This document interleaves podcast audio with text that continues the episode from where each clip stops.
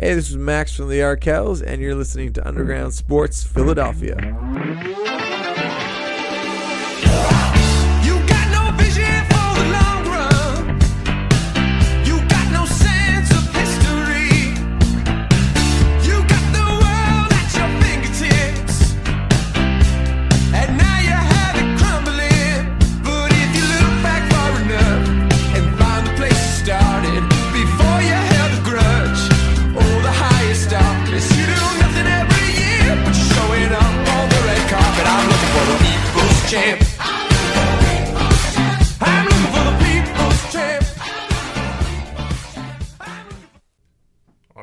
Think we are all set. What's going on, everybody? Welcome into episode number 266 of Underground Sports Philadelphia. KB and Matt coming at you live from Underground Studios. Of course, our show would not be possible without our incredible local sponsors Main Auto LLC, Ducharme's Pro Foot, Security 21, Paul J. Gillespie Incorporated, Bob Novick Auto Mall, Mark Ronchetti CPA LLC, and the Dental Wellness Center of Vineland. And of course, our amazing merch provider, Design Tree. Head over to dsgntree.com, search Underground Sports Philadelphia, check out our entire storefront, locked and loaded with all the best Philly sports merch you could ask for.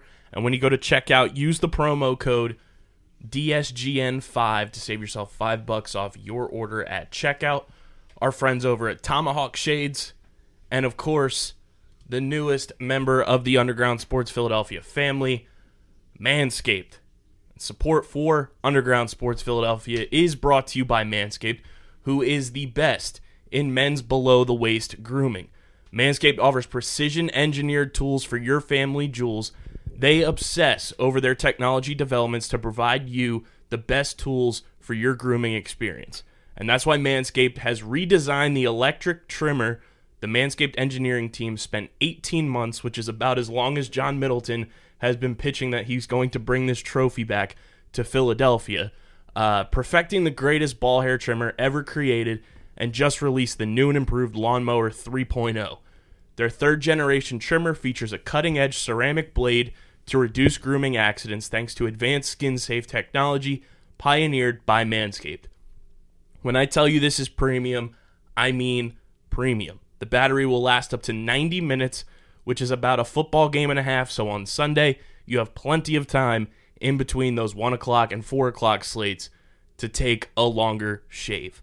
The waterproof technology allows you to groom in the shower, and one of the coolest features is the LED light, which illuminates grooming areas for a closer and more precise trimming.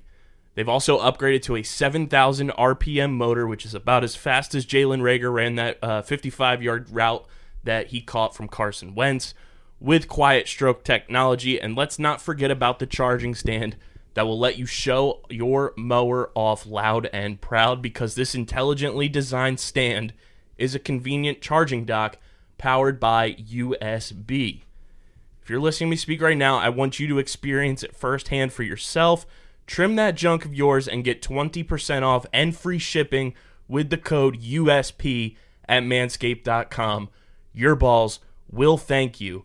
And like I said, get 20% off and free shipping with the code USP at manscaped.com. That's 20% off with free shipping at manscaped.com and use code USP. What's going on, Matt? living the dream as per usual. Seems like our, our teams are not doing that right now. Uh, I think nightmares still count as dreams, but shout out Meek Mill. Um, the Philadelphia Eagles take one on the chin to it is dreams and nightmares, not dreams or nightmare. There's no valid. Uh, they lose to a team with no name on Sunday. Uh, before the game, Lane Johnson ruled out. Miles Sanders and Derek Barnett didn't even travel with the team, and it was just flat out embarrassing. They allowed eight sacks to uh, to Carson Wentz, and the Washington football team ends up with uh, the defensive player of the week in the NFC and Ryan Kerrigan. And it's just time for this team to look itself in the mirror and really figure out what they're trying to do this year. Because if things are going to continue to go this way, I know they brought in uh, Sua Opeta off the practice squad this week. They've signed Jamon Brown. It's it's just a continuing like giant glare on Howie Roseman right now, in my opinion, from a depth perspective for this team. Doug Pederson, for whatever reason, continues to fail to adjust when the the guys that he has game planned for that particular week come out of games. He just seems like he can just plug somebody else in and they're going to produce the same way that an elite superstar player would. And I saw no adjustments from Doug Pederson on Sunday. And then Carson Wentz also has to be better. You know, he's got to make some of those throws. Some of these rookie wide receivers look like they had first game jitters, which is expected, but it was unfortunate at the times that they came.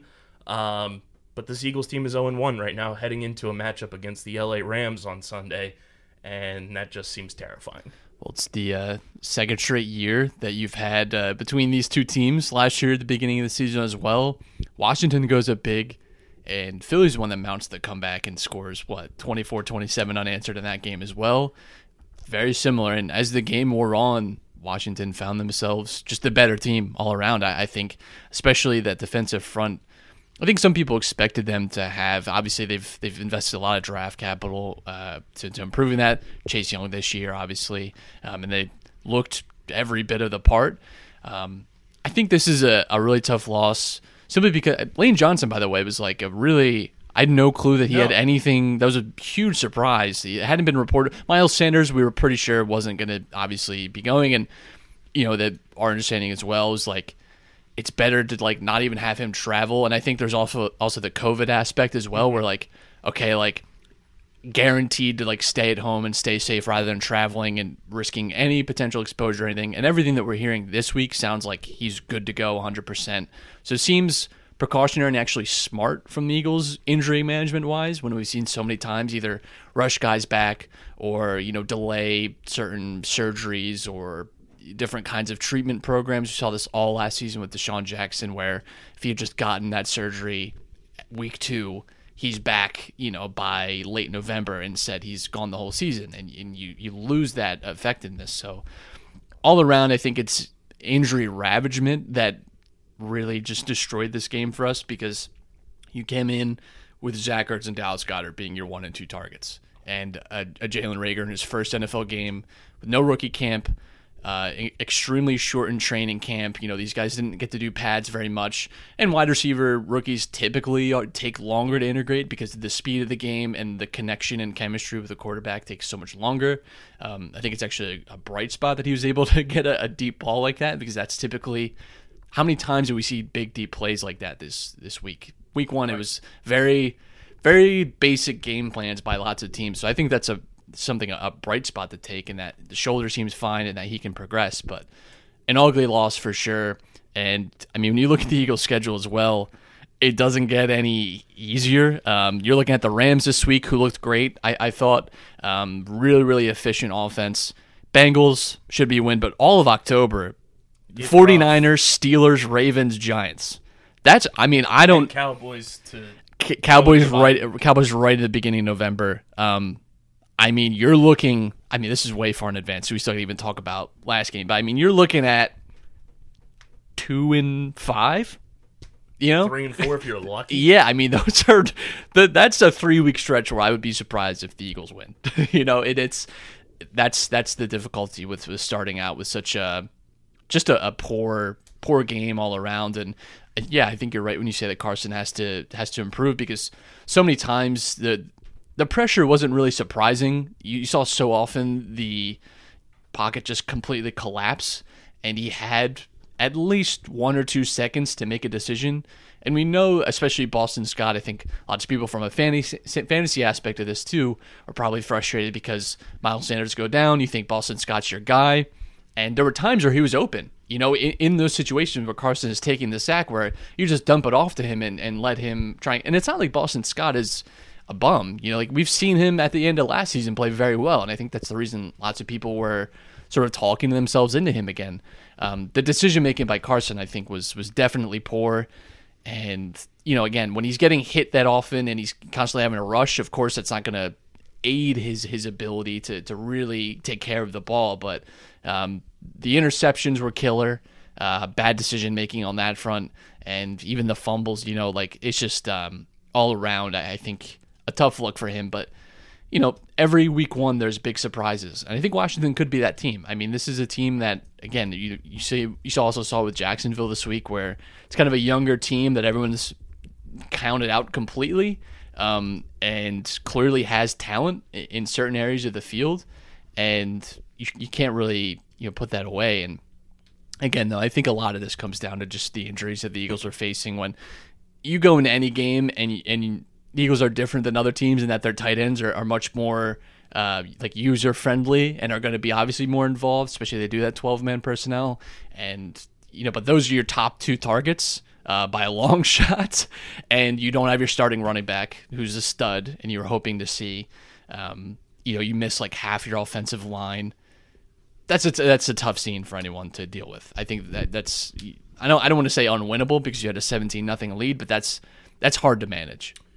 And let's not forget, right before game time, we find out the Lane Johnson news, and then this Zach Ertz heated discussion with Howie Roseman that was a screaming match allegedly, and all this other stuff clearly made its way onto the field because Zach Ertz's body language the entire game on Sunday was so poor. Uh, I don't know if you noticed it or if you were watching the game at that point, but the the camera on the broadcast panned right onto Zach Ertz, and it looked like he was like wincing in pain. He was down on a knee, and a timeout was called, and I thought it was an injury timeout for the Eagles, but Washington had called a timeout, and still nobody was tending to Zach Ertz, and I was just like super confused as to what was going on. I was like, he's clearly like in pain. Why is nobody helping him?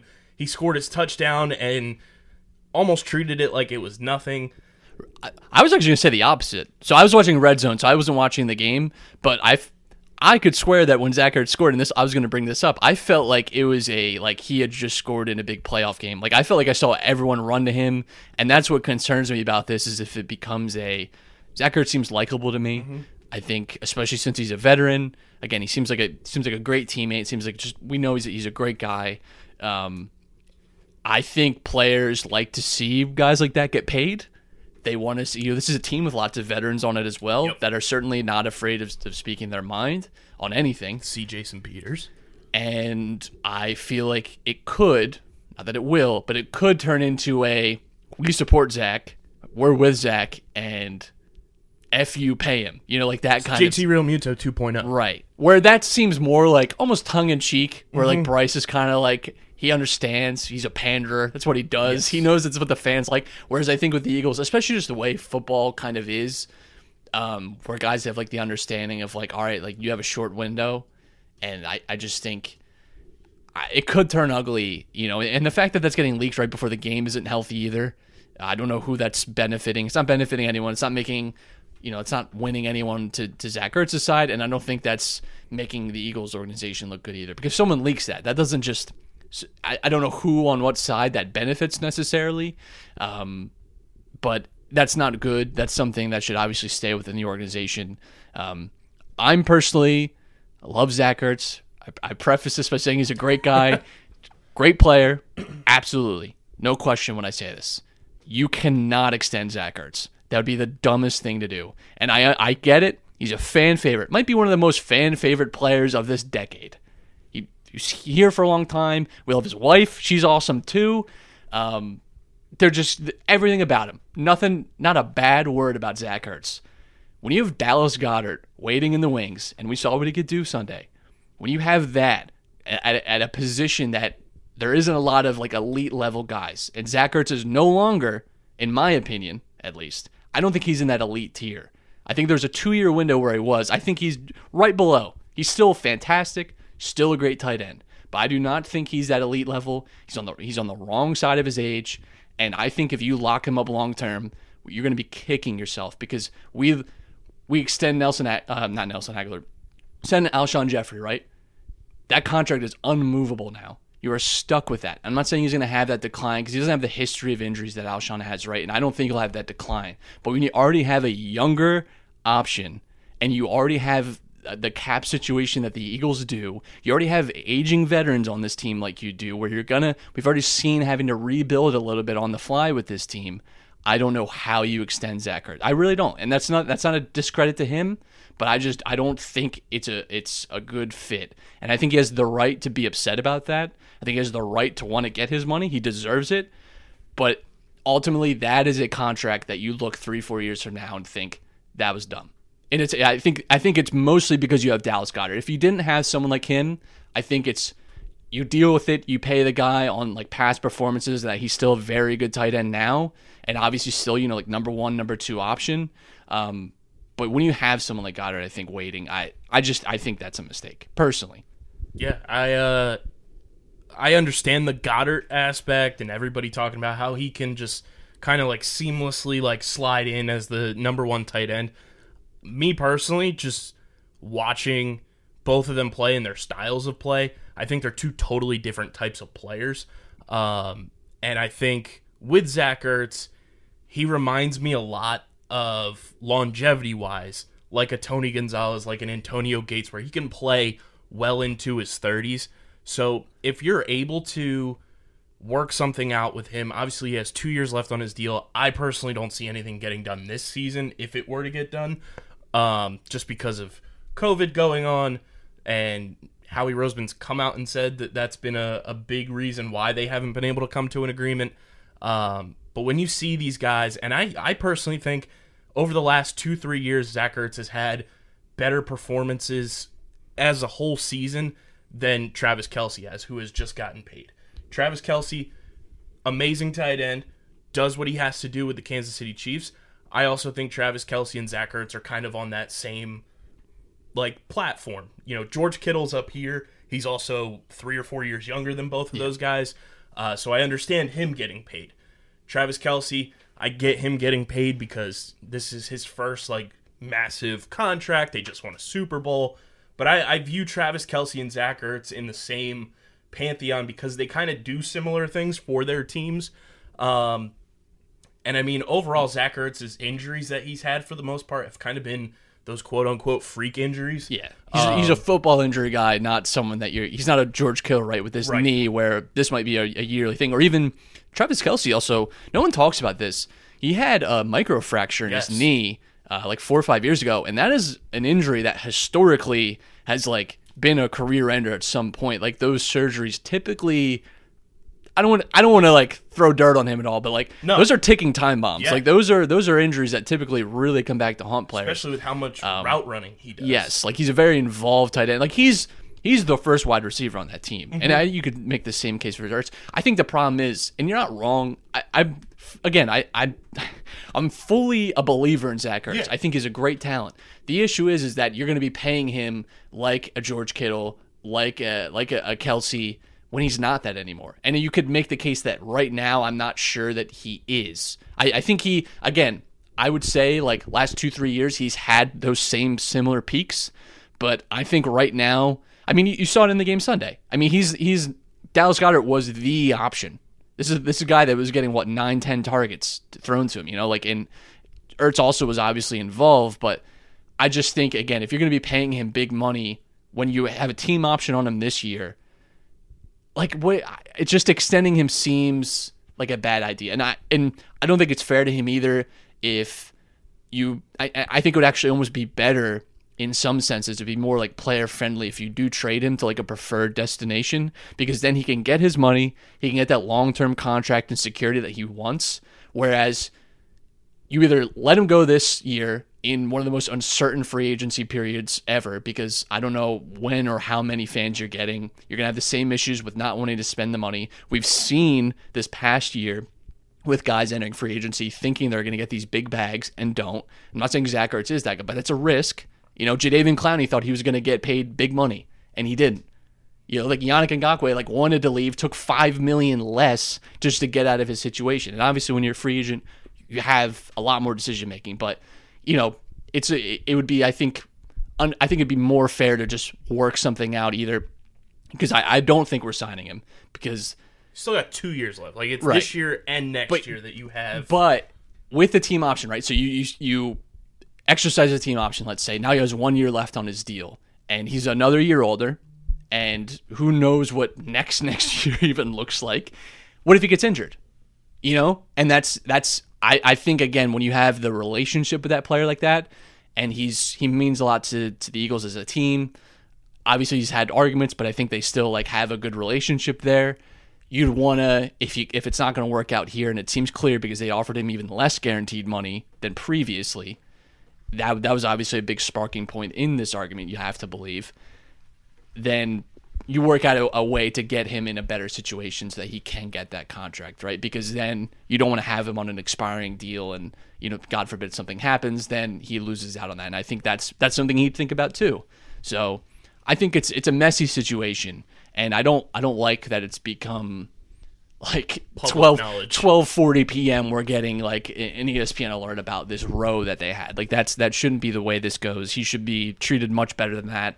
Um, again, I'm you know if we gave him that if we extended him, I would certainly not like I'm gonna be banging my fist on the table like hating it. But I think it it is a contract we would live to regret personally.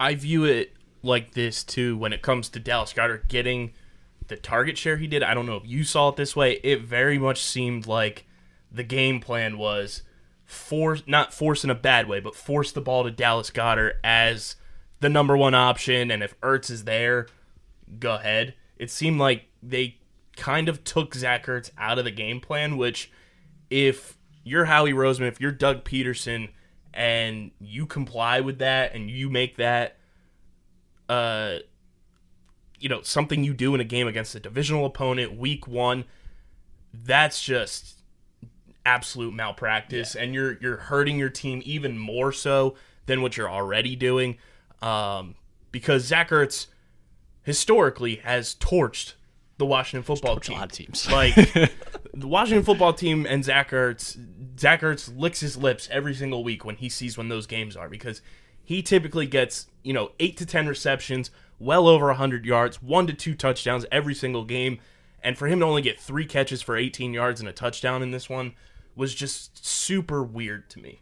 I mean, I think if if you had penciled in like your top tight ends of the week, it would have been like Kelce or, or Kittle, whichever mm-hmm. one or two right there, and like Mark Andrews, Zach Ertz, and like Ertz especially because of all the injuries, you expect that this is gonna this is a guy that's gonna get targeted a lot. We didn't quite see that. Yeah, it's I mean, first drive, you think, all right, yeah, this is.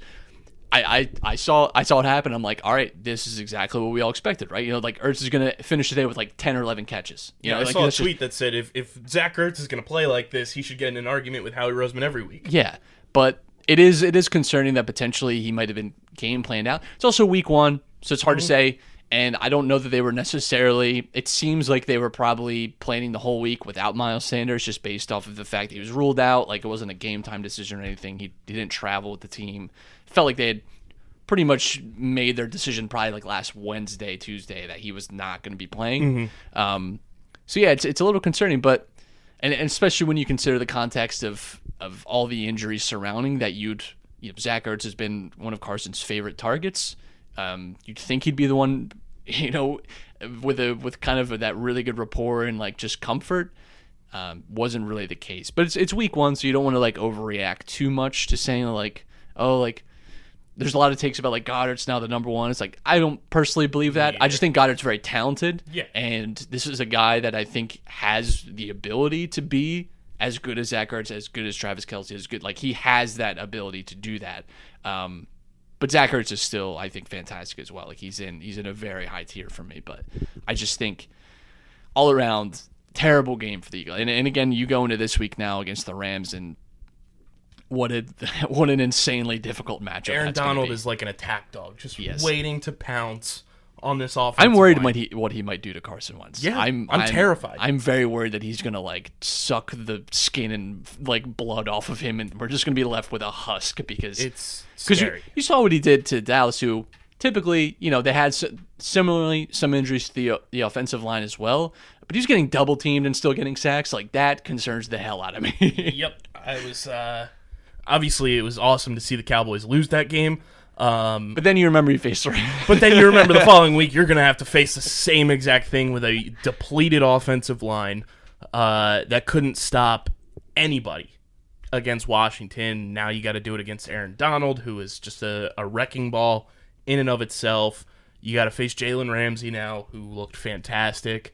Um, it's it's not an ideal situation right now. And hopefully Lane Johnson is back because I think that'll be a big boost in terms of just protecting Carson and then scattering your depth that you have currently uh, a little bit wider.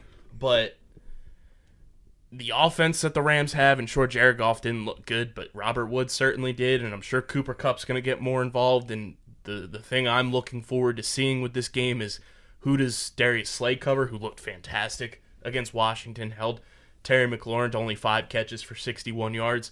Which wide receiver does Jim Schwartz put Darius Slay on? Because it seems like the game plan with Darius Slay is he's going to follow whatever wide receiver he ends up covering. Avonte Maddox looked good, so I'm not really too concerned coverage wise, um, especially since I think Jared Goff is, you know, a, a middle of the pack quarterback.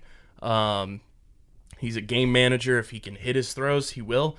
You just got to worry about Tyler Higbee underneath, too, because if you put a ton of emphasis on stopping those two wide receivers on the outside and uh, Nickell Robey-Coleman covering whoever they have in the slot, Tyler Higbee can burn you underneath, and that's something that the Eagles need to put a lot of emphasis on because Jared Goff loves throwing the ball to him. Yeah, and I think this is also just a very well balanced team because you just you wax lyrical and rightly so about the passing, but we saw also Malcolm Brown absolutely torch, and I, I think we have a better defensive line than the Cowboys do. Typically, like the last four or five years, been a top five you know rush defense. You, you saw that again on Sunday as well, like a, a very stout run. Which of course they got two running scores, but whatever.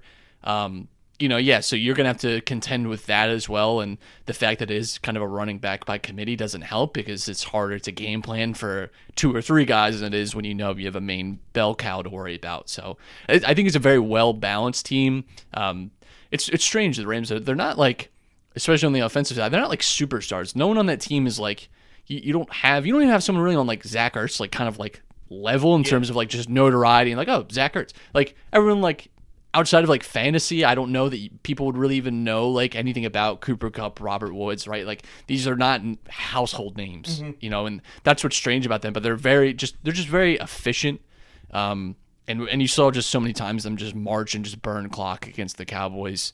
So that's that's going to be a, a, a difficult matchup for us. But I mean, if anything, this this first week has shown us is that it's still just a crazy, stupid game that can go that can go any way you want. Um, so you you have to feed into that. And I mean, we've beaten the Rams before under under more difficult circumstances. We've beaten better Rams teams. Yes. So Doug's 2 and 0 against Sean McVay in his career. So it'll be interesting to see how Doug game plans for this and if need be, makes adjustments in this game um, because if something happens to another player, Doug needs to know how to make adjustments to benefit the new player subbing in for that injured player because it it drives me crazy because it's it's pretty it's one of the main reasons we got rid of Chip Kelly is he thought he could just slot any player into his system and it would work. And obviously that was not the case and ever since the Super Bowl year it seems like whenever somebody gets injured outside of Carson Wentz because Doug tailored the offense to Nick Foles every other player that slides in Doug just has like these blinders on thinking it's still the the game day starter and I need to see in-game adjustments from Doug Pederson because he also flat out got out coached on Sunday against Washington. And yeah, and I mean, again, I, I think that almost comes to the. I think we all just kind of undersold Washington a little bit. You know, they they Ron Rivera's a great coach, and I, I don't think you can you can understate that very much. And um, I I do think, I think Doug has kind of suffered from not having tons of options either. Yes. Um, especially the last two years, where you have pretty much every skill position as an aging, unreliable player. That hasn't helped. I mean, last year Nelson Agholor was like the wide receiver one on this team, like who is now like what the sixth string on Las Vegas. Caught touchdown. Right. Good for him.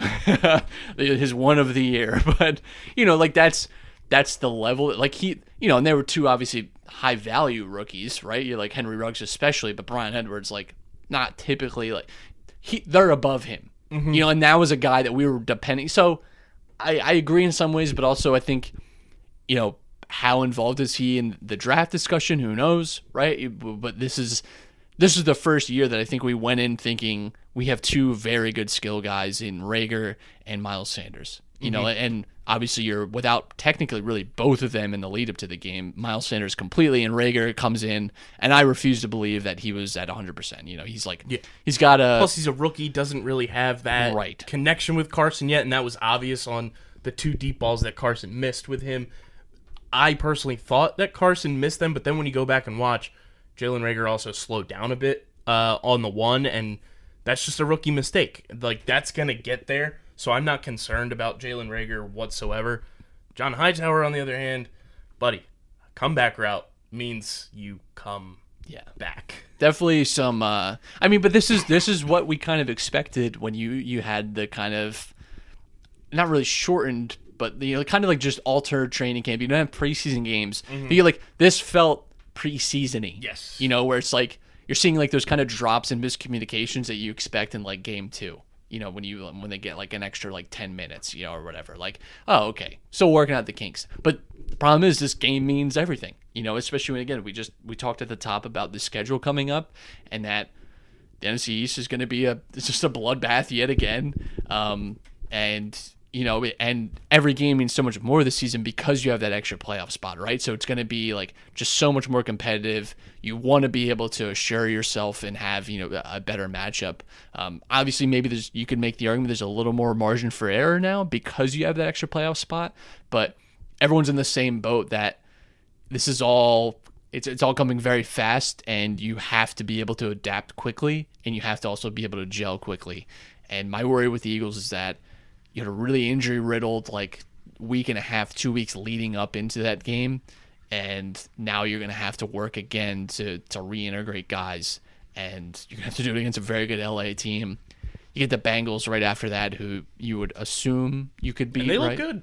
Yeah, I mean Joe Burrow, like you know, Game winning drive, missed field goal. Absolutely. Um, I mean, even before that, the AJ Green offensive pass interference was, I thought, stupid. I like, I don't like those calls for like, I don't know what it was, and obviously for the Cowboys game too, it's like funny to watch that. But like, if I'm in that position, I'm pissed. If that's my team and I, I they they call that, you know, in like a game winning catch or like a, I mean, that would have essentially probably won the game for the Cowboys, if not at least sent it to overtime. Which I thought that one was more offensive pass interference than AJ Green. Yes, AJ Green's that like I see that every week. Yeah. Uh, like Gallup, Gallup, I also think like you could call that on every play. Honestly, like I see that all the time, and and like I see like fifty percent of the time they're like, ah, it's just football. They're just fighting for the ball. I mean, Jalen Ramsey himself wasn't looking at the ball either. I thought that was the rule. Like you can't, you know, like and he flopped.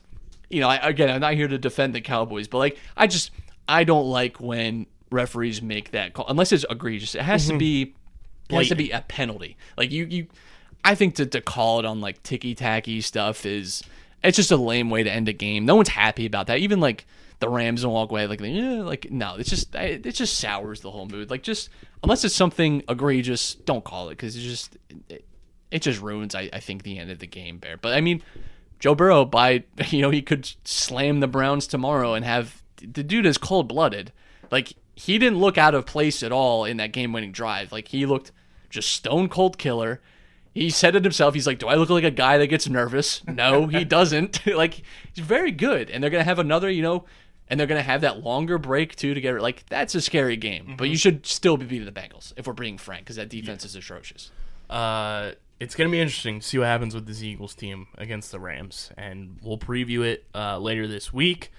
Um, but the Phillies, Matt,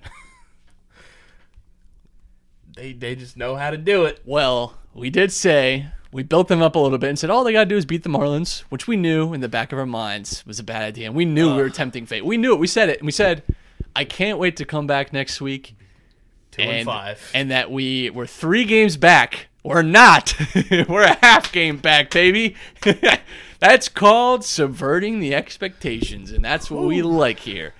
We love it. We love our Phillies that can't beat the goddamn Marlins in a baseball series. I hate the state of Florida. Did you also know that that was the very first seven game series the Phillies have ever played in? really? Phillies have That's never never, happened? played at game seven up until that Marlins series. Huh. I mean, yeah, I guess typically, yeah, it's all like five or like three game series, like a you know a home and away or something. But I mean, so let me just let me just say, the Phillies poor season is all the Marlins' fault, and I will never ever forgive or forget that they did this to us um, because we had that terrible truncated start to the season. Okay, so we've had to play lots of doubleheaders, right? And with that, we've had they've been seven inning games. We've played 12 of them, Kyle. We've played 12 seven inning games. How many of those 12 games have we won? I think it's three. You are correct. Oh. I don't have a prize for you, but yeah, we went 3 and 9 in seven inning games. We're 18 and 13 in nine inning games. 3 and 1 in extra innings. So That's an improvement. the longer this team plays, the better they get. is, is the would've thought with this conclusion. bullpen? Right? Isn't that just a my? Oh my god! But you know the uh, the problem with the seven inning games is that it, it- so much of it is the bullpen, and that's that's the issue there. But that what pisses me off is that that shouldn't we shouldn't have had that many. We should not have had twelve. No. You know, we're obviously going to have some double headers with just the way the season is. Shouldn't have been the case no. And that's that's what kills me. And of course, the Marlins get to, to benefit off that fact. I hate seeing Sixto like coming back to kill us, which sucks. Um, He's so good, man. he's very good, which is which is frustrating. But f- it's crazily enough, this Phillies team is somehow in it. The problem is now get hit with the injury bug. Everybody's You- hurt. You're losing JT. You're losing Grease. You're losing Jay Bruce. The one silver lining, however, one Mickey Moniak Bingo. coming up. Um, I mean, that's exciting, you know, and I think uh, that's that's a name. It's kind of cooled off in the last year of, of like our. He, he was dealing with like an injury, right? And I, I think, you know, just Being young, player development is never linear. high school bat takes longer to develop, and he's always been like, I think, two years younger than everybody that he's played against competition wise since he got drafted by the Phillies. So like, you'd expect those road bumps and people who had these like lofty expectations for Mickey Moniak, like. The year the Phillies drafted Mickey Moniak was the worst year to have the number one overall pick because there was no clear cut consensus number one goes, player. isn't it? That's just so Philadelphia And sports. so they took Mickey Moniak because they could get him under slot, and then they were able to get a guy in the second round, guarantee him more money, and he got immediately injured and has just been in the minors since. But while it's exciting that Mickey Moniak is coming up, uh, shout out to Jack Fritz, he broke that news first.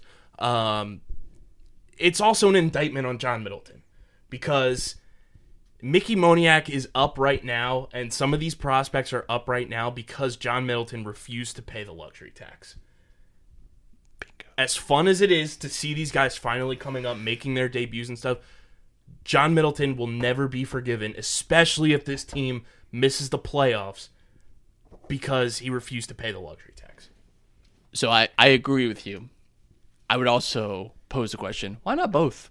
why not Fair. Why, why not go and and and uh, and pick guys up? And also, let's let's bring in Alec Bohm, Spencer Howard, and Mickey Moniak. You know, let's do that too.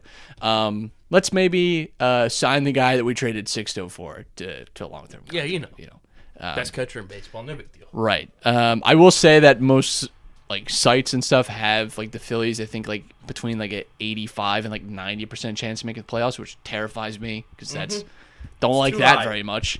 Um, and currently up one nothing in the bottom of the second, runner on third. So we'll take that. And Zack Wheeler's finally pitching again. Zack Wheeler, freak injury that I don't know if we even talked about. He tore his fingernail off pulling his pants up. I guess I heard uh, Justin Klugh on SB Nation's Phillies podcast, The Good Phight. He uh, on their feed, he said, "Can we just round up Zack Wheeler's contract to 120 million dollars and designate that two million dollars for Zack Wheeler to pay somebody to put his pants on for him?" I just don't understand. I don't understand the science. like I need that. a, I need someone to draw me a like a, a, a diagram here of I mean are these jeans or were these like workout pants like I'm just I'm not I'm not doubting his story but I'm just very confused how I don't that get happens. how that happens. And But, Joe um, Girardi has also said that he's had middle fingernail issues in the past.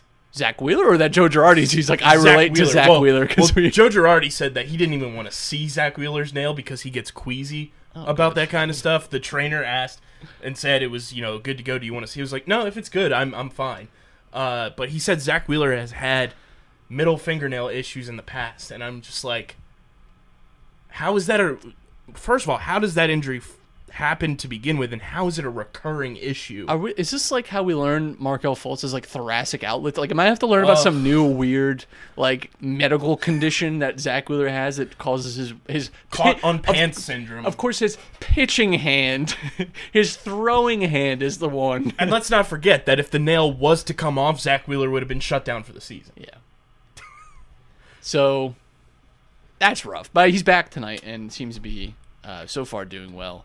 Um, and let's hope we can we can take care of the Mets. Uh, The Marlins series, at this point, I don't know why we're even surprised anymore when we drop games to them because we just I don't know what it is. Can't beat them, e- even when they've had like evolving rosters because it's just a revolving door down in Miami. They're they're constantly shuffling uh, guys in and out. Just can't beat them. I don't know what it is, but also look at the home and road splits, which don't mean that much this year. You know, because there's the, you don't have like the crowd support or anything, but there's obviously like The travel and yeah, travel and there's like some dif- difference obviously in like ballpark sizes and stuff. Um, 16 and 10 at home, 143 runs scored, 126 runs against. On the road, 8 and 13, 104 runs scored, 120 runs against. oh, That's five less games, and you only have you, you almost have the same amount of runs against you. that's wild. Six six less. That's crazy.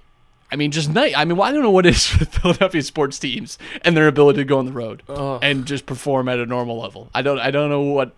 I don't know what magic shield we have in the, in the Delaware Valley that just keeps keeps everyone sane. Smog. It must be. I mean, Jesus. But Do you, do you want just like the ultimate Philadelphia pain?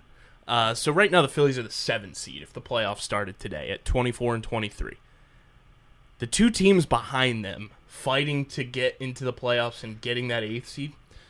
Uh, the eight seed right now are the Gabe Kapler led San Francisco Yes. Giants, and the outside looking in nine seed are the David Bell led Cincinnati Reds. Two Philadelphia the, legends. the Cardinals? The Cardinals are right there too, still aren't they? Or Cardinals they, they are fall the off a little. sixth seed. Oh, okay, yeah. That's what I was Um, thinking of.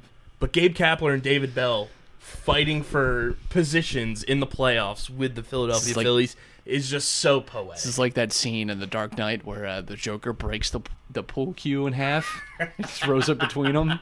Like, make it fast. That's what I'm thinking of. oh, when I when I saw I'd that, rather have to watch Bloodsport than have to face like the Padres in the first round. Like I'd rather Yeah. like watch a man get killed in TB because I mean if the if the playoffs because I don't know that there's today, really a difference between us and a Padres game than that. you'd play the Cubs in round one, which I mean they're hit or miss. Yeah, I mean so that's very true. a movable force against a stoppable object. Oh man, this team. At Hey. least at least we have Alec Bohm. We're right there still. And that's all you can ask for. Two weeks left in the season, and you're right there. Yeah, Take it. hasn't been like that the last two years. Exactly. They, like, usually September by now, we're so over it, and we're just crying into a bowl. You know, like, at least, at least we have hope still, and I'll take it. This team, this damn team. Uh, Flyers news: Coots for Selke has finally come to fruition. Shout out to Dylan. He's been uh, campaigning for that for like the last two or three years. It's been his Twitter display name, and We have uh, a Roman Quinn stealing a base alert. Here we go. Coots finally takes on Selke. Thank Christ. Thank God that's about over. damn time. Thank God that's over. Because I love him, and I love the support for him. But damn, is I tired of hearing about it. Yes. it's about time. I mean, he had up until the bubble, he was fantastic Yes. this year and well deserved. we don't talk about the bubble. We don't. the what? I, that didn't happen in the United States of America. So to me, that happened on foreign ground. I don't Very count true. it. Uh, We we never lost in the U.S. as far as I'm concerned. We're still continental champions. yeah, in my mind. still mind. waiting for the season to start. Yeah, Uh, and then AV got snubbed for coach of the year, in my opinion, yeah, as did John Tortorella. yeah. They can both suck it. Honestly, I don't care. Valid. uh, but speaking of coaches, Sixers still don't have one, Hmm, that's but uh, they got a new front runner. It's just been like a month since we fired ours. No rush, guys. got a new front runner, and it's uh, of course Mike D'Antoni. Often forgotten that Mike D'Antoni was an assistant coach here way way early in the process uh, when he was on kind of like his sabbatical. It's not uncommon. It's weird. Basketball coaches like they just like they'll travel and just like hang out with teams for a while. And he was kind of on this like more formal role where he's like an assistant coach here. Um, so he has like some familiarity already with uh, the Sixers. Obviously, no one really on that team because I think that was that was pre Ben, and I think Embiid was injured. Was I- he here with Colangelo though? no, this was this was like I can't even remember the year, and I think he was only here half a season. I think it was he moved on to the Rockets job like shortly after. He was an assistant coach for maybe half a season, and this was like I want to guess 2014. Um, you know, this is this was like early process kind of stuff. Like he was like he was drawing up plays for like Isaiah Canaan, I think. Like 15, 15 16. yeah, okay, so So he was here with Embiid. yes, I think he, but he had Embiid. That was like the January run. Yeah. Um, so I mean, he has like semi familiarity. I wouldn't hate it, but um, that was so long. I thought it was more recent. yeah. Well, I mean, 15, 16, yeah, it feels like Because it feels like a different world. Like it just feels. didn't one of the burner accounts tweet about how D'Antoni would have been a better coach than Brett? They they might eh, well because what Hinkie left like end ish of 2016. I think it was like f- f- spring. Um, so you know there might have been like some some division in there, right? And uh, then obviously you have Colangelo. Colangelo they- was in a little before that. Because they had a like a previous like friendship relationship Yeah. because uh, Barbara Bottini, Italian, they they I I I don't want Mike D'Antoni here.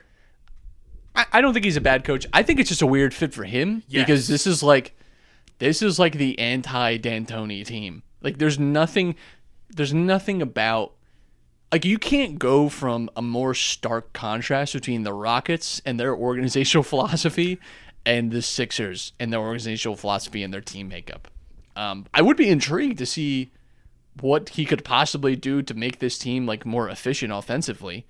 And I don't know that we should discount that, but um, you know, I, I've said kind of all along that I would like a, a name that uh, we haven't heard of. you know, like I would be I would be kind of happier if it was like someone I had to Google rather than you know a Ty Lue or a D'Antoni, where it's like all right, like kind of more established. D'Antoni's much more established. Obviously, has like a higher pedigree. That doesn't necessarily mean anything.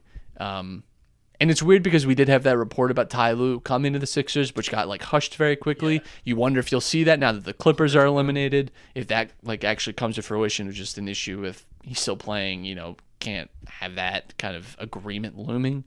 Um, so yeah, like lots of there's still a lot of murkiness, you know, and that almost makes me think that it is Ty Lue because you know again you are coming up on almost like a month at this point since you fired Brett, uh, fired Brett Brown. Like you've made no progress. We haven't even heard anything about it until D'Antoni became available.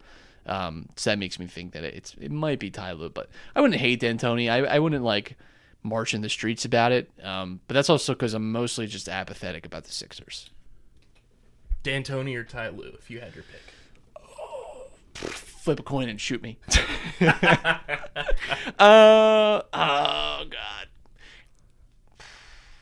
I lean Ty. I would go Ty Lue, and here's why.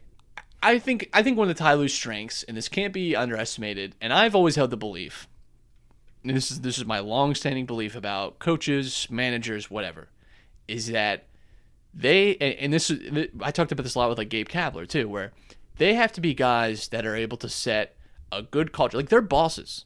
Like they they like think of what you want in a boss. Think of what you want in a manager or, or an administrator, someone above you. How you want them to treat you as as a, a coworker or as an employee, and how if you have like a team at your your job or occupation or, or anything like that, how do you want that to be managed?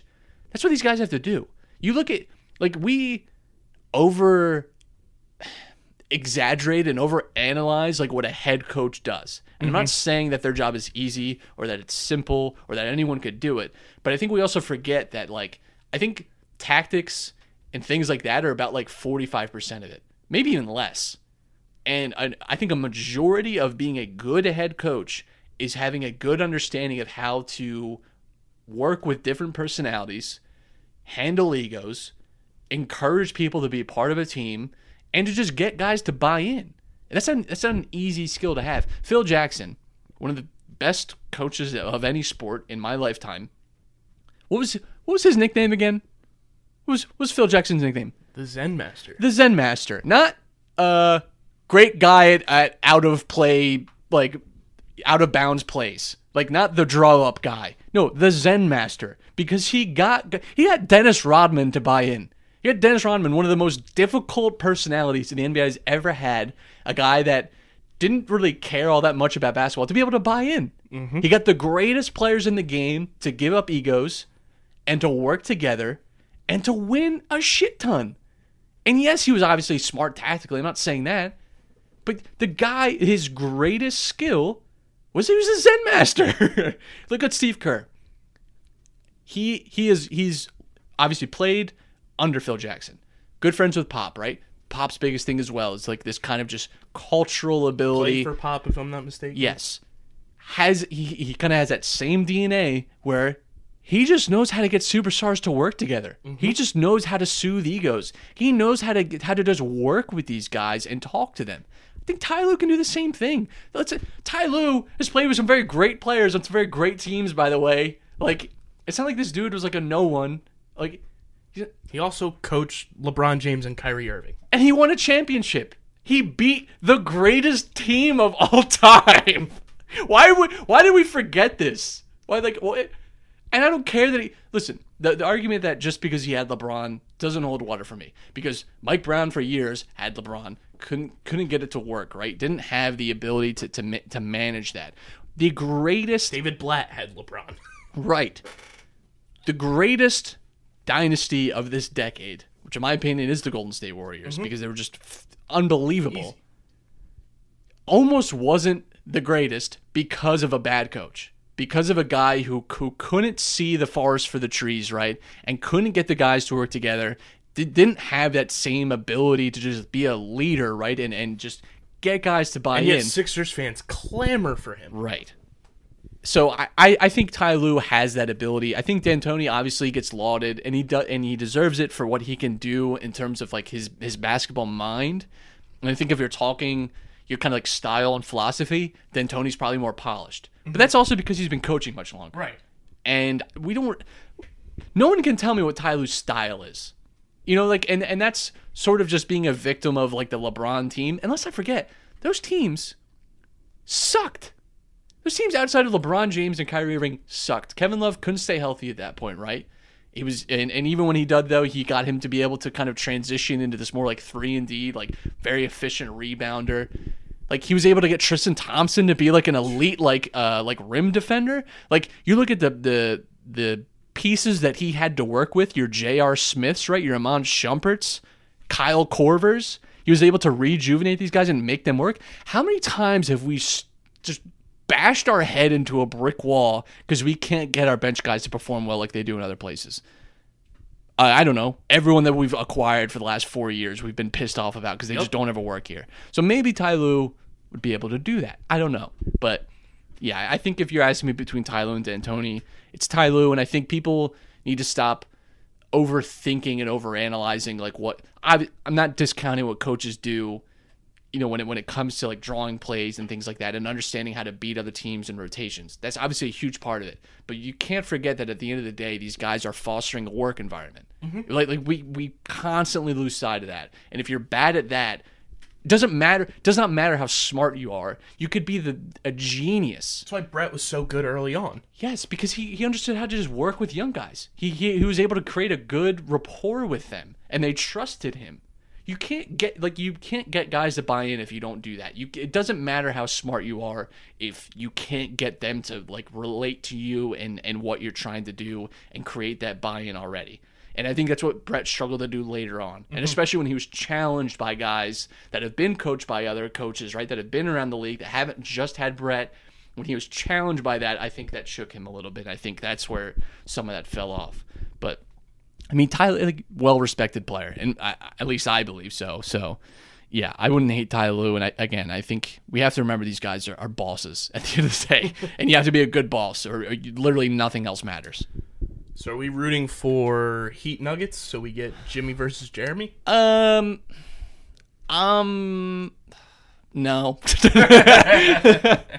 I'm rooting for uh the bubble's compromised and we just never know what happens. Um, I'm rooting for Denver to win because that's the least offensive out of all the things. Um, my my pecking order will go Denver.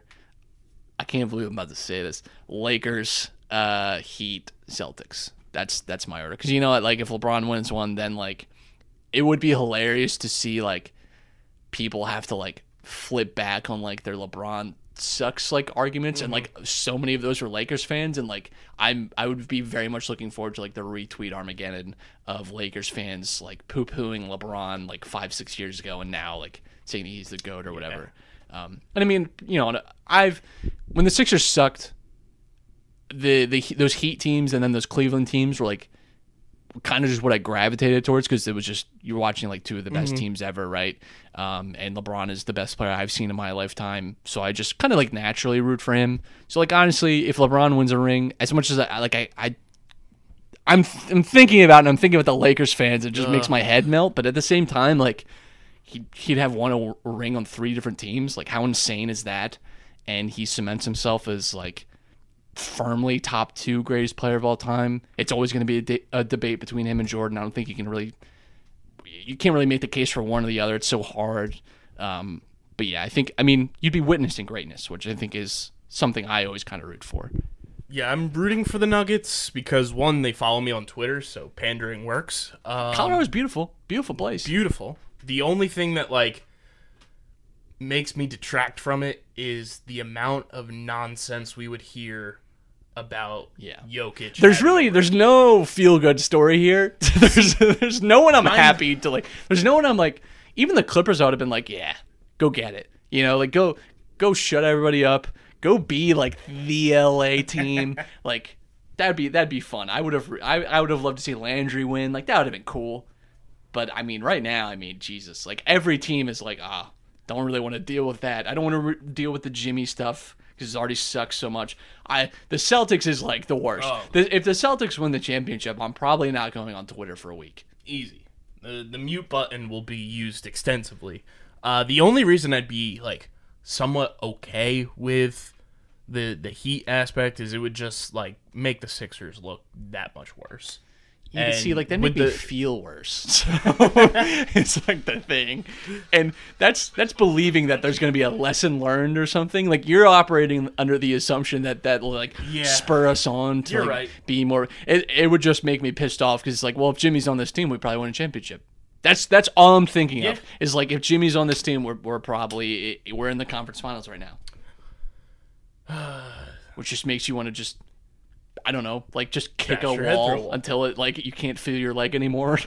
So uh, via NBC Sports Philadelphia, I have a picture of Zack Wheeler's fingernail. no thanks. It's Let not as see. bad as I thought. Let me see. Let me see the damage. Ah, Zach, come on, that's fine. Yeah, it's not my as bad my big toe is in way worse shape. Yeah, it's it's black and blue. Yeah, I just I don't Very weird. understand. I have lots of questions, Zach. Hit me up anytime. I mean, talk Zack Wheeler's brother does follow us on Twitter. So I mean, I just want to know We what could get the tell just, all. just draw me a diagram. You don't even have to spell it all out. Just just show me, show me in the doll how your pants hurt you. Uh, I think that's all we got for you guys. Any final thoughts? Check in with the Union. Go Union, baby! They look great, man. Yeah, this has been a, this has been a great season for the Union. Kind of quietly, one of the best teams in uh, in MLS. Um, Inter Miami making big moves. Gonzalo Higuain now going. Uh, they've made two big signings, Matuidi and Higuain, both from Juventus. Very interesting, but they still suck. So it's like don't know don't know what to do with that all that much. But yeah, MLS is going strong, and the Union are looking very good. But a lot of games left still. Like we got a lot to work with, so can't get too hype yet. But definitely look playoff bound, which is They've gonna be a got their own pandemic crew too out there. They do, which is very cool. Um, yeah, I mean, hopefully, like uh, we didn't really talk about this. The, the fans and stadiums at NFL games this weekend. Oof, What a just a shock! Kansas City. I was. I'm telling you, I was.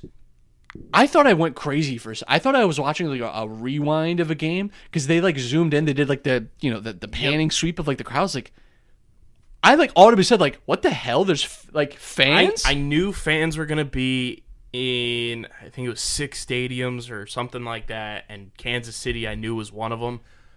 I didn't. When they said seventeen thousand, I was like, my jaw was on the ground. like we're still in a pandemic. like there's a thousand people dying every day. Like what? I don't know. And I know week three is gonna Well, the Cowboys- stadiums for more. The Cowboys, Cowboys, I think, have it this week, right? They'll have yes, fans. Cowboys. Jacksonville had fans, but it looked like a normal game, so it's like there what was, more there than normal. What was the Uh, difference? Miami will have fans, great. which is more than normal. Fins up, baby. Uh, week three, I think Cincinnati, Cleveland, and Denver will have fans. Indianapolis is going to have. Get this: Indianapolis is going to have 2,500 fans. Three percent capacity the of Lucas? Oil Stadium. What is the point? That you- almost seems like cost, like like, uh, like It's gonna costing cost you more. more to like do like the security and everything than it is like. I You should have to open all of the food spots in the stadium. You Well, I don't even to know if you can. Are they serve? They can't be serving. I think the way they're doing it, or at least the way they're doing it in Miami, is each section has designated um, people bringing the food to Right, your you have like a seat. delivery kind Yeah. of yes. Um, Like if you're sitting in the good like- seats, if you ever sat like got like the box seat somewhere or something, and you have that like you just pay someone they bring in your food, that is amazing. and Miami and Dallas, I believe, have like makeshift suites for the people that are going to be there. That's listen. There's every chance Silly. that we're overreacting, and you know maybe like it's safe to have like big outdoor events like that if like people are if you can distance people and put masks on. There's every chance that we might be overreacting. However, the just the optics of like trying to fill stadiums while like thousands of people are dying still like just feels wrong. it just and, and like I and then you had like them booing the the unity stuff. We I don't know how deep we get into that, but I mean it's just it's just exhausting. That It's was just- that was just pathetic. It was like let's boo this, and then we're gonna go do our racist, you know, Yeah. tomahawk chant. it's just um wow not a just i was aghast when i saw that and i just I, I i i don't know. I was just shocked. Seventeen thousand off the bat just seemed ridiculous. yes that seems like week 10 numbers. That doesn't like i get like your you know it's like championship you know like you're hanging the banner or whatever and like i get it. As of like especially like they had a similar weight to like the eagles where it's like you've waited so long. This is a great team. You want to celebrate it. But damn 17000 you couldn't do 7000 7000 is a lot of people. That's a lot. And It and just seems all crazy. the camera angles. It just seemed like everybody was on top of each other. Dude, like the mask uh, wearing wasn't what I would call complicit. Nope. I just, um, I don't know. I it's just it, they it did just, say that that is the most that will be at a game this season. for now. I mean, again, like this is week one. You know, we're talking what's what's going to happen in you know you, November. You know, you're, you're telling me there's not going to be people trying to get full. You're telling me right now, uh, Dallas is not going to try getting a full stadium in like week eleven. Jerry's gonna try that before the bye week. Right. Uh, Jimmy Siggs just hit a home run, so four nothing Phils.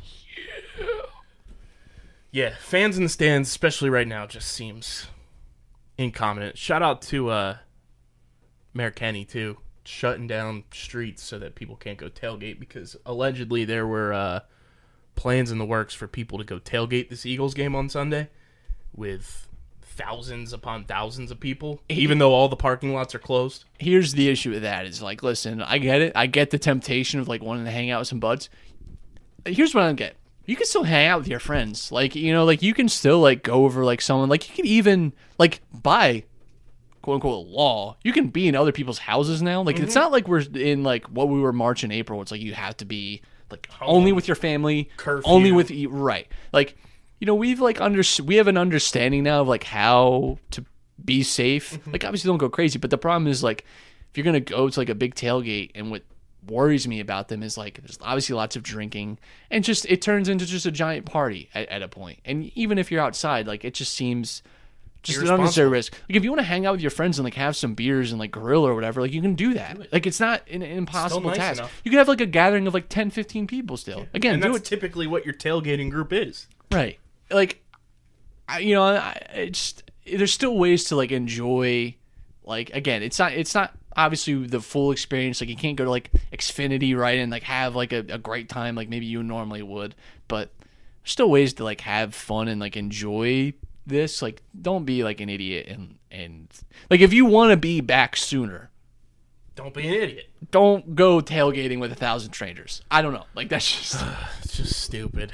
Absolutely stupid. Um, Eagles Rams on Sunday. Phillies hopefully continue to win games and move a little bit more up in the standings than the seven seed, but who the hell knows? Let's just get in the dance and see what happens. Um, and who knows when the Sixers will have a coach again, but we'll keep you updated. And that's why you got to follow us on social media Twitter and Instagram at Underground PHI. You can follow Matt on Twitter at Matt Castorina. You can follow me on Twitter at KBIZZL311. Check out all of our written content at undergroundsportsphiladelphia.com. I just put a blog post up about JoJo Romero today. Hit me with a retweet. he's he's a handsome He is a looking boy. spec- he looks like he was like time warped out of 1977. And the Like- crazy thing is, it's like he's undergone like the Pokemon evolution Yeah. from Guys like that always do. Guy like guys that are like built like him and look like him. Oh, were like wiry kids when they were 13 and are now just like That is hulking. JoJo Romero initially. Wow. he looks like he should be selling me a car in that picture. Yes. Which there's nothing wrong with, but he just does not look like Jojo Romero now. evolved, and now he is He the is- majestic steed that he is. He is striking. Did you see the video of him uh, crushing the Red I Bull did. on his arm? And um that's just you know what's crazy is he can do that, but Zack Wheeler can't put his pants on without ripping Right. a fingernail. He can smash a can, and those things are compact, by the way. They're not like the big round fat soda cans, right? Like they have they have the length, what makes it harder. And he just he's done that every day since he Oh, was like easily. ten, I think. I don't know. Impressive. what a beast! And he was just sitting in the minor leagues when he could have been up here in the bullpen. Give us give Since us 2018. the content. Give us what we want. Like, if JoJo Romero is not your favorite Philly right now, I don't know what I mean, you're doing. it's, it's still Bryce for me. I mean, It- obviously, it's still it's still Bryce, Bohm, JT, JT, but JT I'm always a little afraid of because like he's so Chad looking. Like he Yeah. would, he could stuff me in a locker and I'd thank him. Yeah, JoJo's making his way up. Though. he's he's working he's working his way into that upper tier. That's for sure. Love JoJo Romero. Uh, the only thing that would make him better is if he just want to come on the show. I mean, put that in the blog post. Invitation is there, JoJo. Uh, but check out undergroundsportsphiladelphia.com. Pat Pitts has been doing uh, his waiver wire pickups for fantasy football and his start sit blogs that come out weekly. So don't want to miss out on that for fantasy football content and uh, all that good stuff. Undergroundsportsphiladelphia.com check out all of our podcasts as well. Apple Podcasts. Leave those five star ratings and reviews. Let us know how you feel about this Eagles team, how you're feeling about the Phillies. Do you want Mike D'Antoni here? And uh, give a shout out to Coots for winning the Selke. Five stars only because we have standards. We know you do too. And you can check us out on Spotify, Google Podcasts, Stitcher, the TuneIn app, iHeartRadio, radio.com. Wherever you get your podcasts, we are there. And uh, we'll be back later this week tons of content coming out on the Underground Sports Philadelphia podcast feed. Uh, new Eagles enemies with USA Today's Rams Wires uh, writer Cam Silva coming out uh, on Friday. We'll have a new episode previewing Eagles Rams, and uh, obviously every Sunday morning, 11:30 a.m. over on Twitch. If you're watching right now on Twitch, shout out to you. Twitch.tv slash Underground Sports PHI. We've got the Breakfast Blitz morning show taking you through fantasy football and all the football gambling uh, needs that you have. So make sure you check that out. Make sure you follow the channel Underground Sports PHI on Twitch and .tv. And uh, show would not be possible without our awesome local sponsors: Main Auto LLC, Ducharme's Pro Foot, Security 21, Paul J. Gillespie Incorporated, Bob Novick Auto Mall, Mark Ronchetti CPA LLC, and the Dental Wellness Center of Vineland, and of course our kick-ass merch provider Design Tree. DSGNtree.com, search Underground Sports Philadelphia, and at checkout, use the promo code DSGN5 to save $5 off your order. TomahawkShades.com, use our promo code USP at checkout, saves you 25% off your entire order, and all orders right now, $75 and over, qualify for free shipping. And then, of course, our brand new friends over at Manscaped doing the damn thing. Manscaped.com, use the code USP at checkout, saves you 20% off your order, and you qualify for free shipping. Manscaped.com, promo code USP for 20% off and free shipping. This has been Underground Sports Philadelphia, episode number 266. For Matt, I'm KB. We are signing off. Peace.